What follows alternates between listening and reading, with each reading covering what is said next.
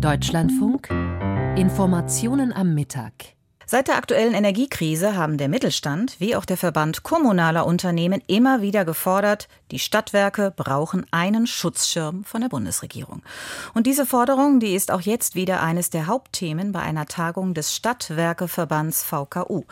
Doch Finanzminister Lindner, der dort auftrat, hat erst einmal reserviert reagiert. Jörg Münchenberg darüber, welche Politprominenz noch auftrat und wie um Energiepolitik gerungen wird. Alle der zuständigen Regierungsmitglieder waren gekommen zur Tagung des Verbandes der kommunalen Unternehmen. Denn klar ist, bei der Energiewende hin zur Klimaneutralität bis 2045 werden die kommunalen Energieversorger eine zentrale Rolle spielen. Und so lobte Bundeskanzler Olaf Scholz, SPD, ausdrücklich ihre Rolle bei der Bewältigung der Energiekrise im letzten Jahr, um dann nach vorne zu schauen. Wir setzen auf sichere, bezahlbare und nachhaltige Energie. So machen wir unsere Industrie wettbewerbsfähiger und unser Land unabhängiger. Ich bin überzeugt, die Energiewende kann und wird uns auch gelingen. Deshalb richten wir das, was wir nun für die Sicherheit unserer Energieversorgung aufbauen, von Anfang an auch auf erneuerbare und klimafreundliche Energien aus. Freilich, die Ziele sind zwar formuliert, schon 2030 sollen etwa 80 Prozent der Stromerzeugung aus regenerativen Quellen kommen. Dazu aber muss der Ausbau von Windrädern und Solaranlagen deutlich beschleunigt werden, ebenso die Verteilernetze für den grünen Strom. Dafür warb wiederum Wirtschafts- und Klimaschutzminister Robert Habeck von den Grünen mit Verweis auf die von Bundestag und Bundesrat beschlossene EU-Notfallverordnung, durch die die Planungs- und Genehmigungsverfahren erheblich verkürzt werden. Zwei Drittel der Möglichkeiten sind damit quasi ausgeschöpft. Nutzen Sie sie. Jetzt geht es darum, dass wir mit den Möglichkeiten auch arbeiten.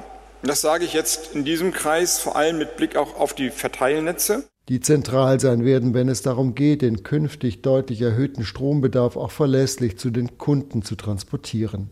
Zugleich verteidigte Habeck die Pläne auch gegen die Kritik des liberalen Koalitionspartners, ab dem kommenden Jahr den Einbau von neuen Öl- und Gasheizungen verbieten zu wollen. Künftig sollen nur noch neue Anlagen erlaubt sein, die die Wärme zu 65 Prozent aus erneuerbaren Energien erzeugen.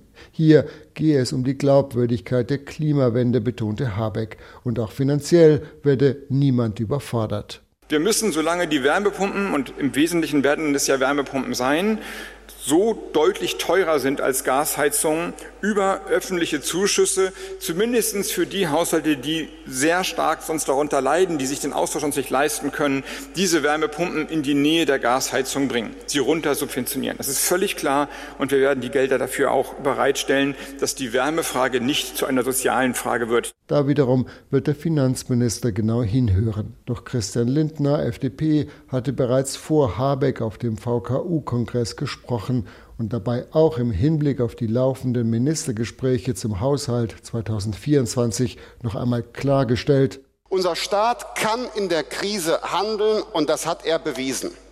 Wenn man aber auch aus der Normallage eine dauerhafte Finanzkrise für den öffentlichen Haushalt macht, dann wird man selbst den deutschen Staat finanziell ruinieren. Und das dürfen wir nicht erlauben. Deshalb muss jetzt bereits darüber nachgedacht werden, wie der Staat auch wieder in die finanzpolitische Normalität zurückkehrt, und zwar schnellstmöglich wobei allen im Saal klar gewesen sein dürfte, um die Verteilung der Steuermilliarden werden sich SPD, Grüne und FDP weiter harte Kämpfe liefern, zumal die Energiewende sehr viel Geld kosten wird, auch wenn sie inzwischen nicht mehr in Frage gestellt wird.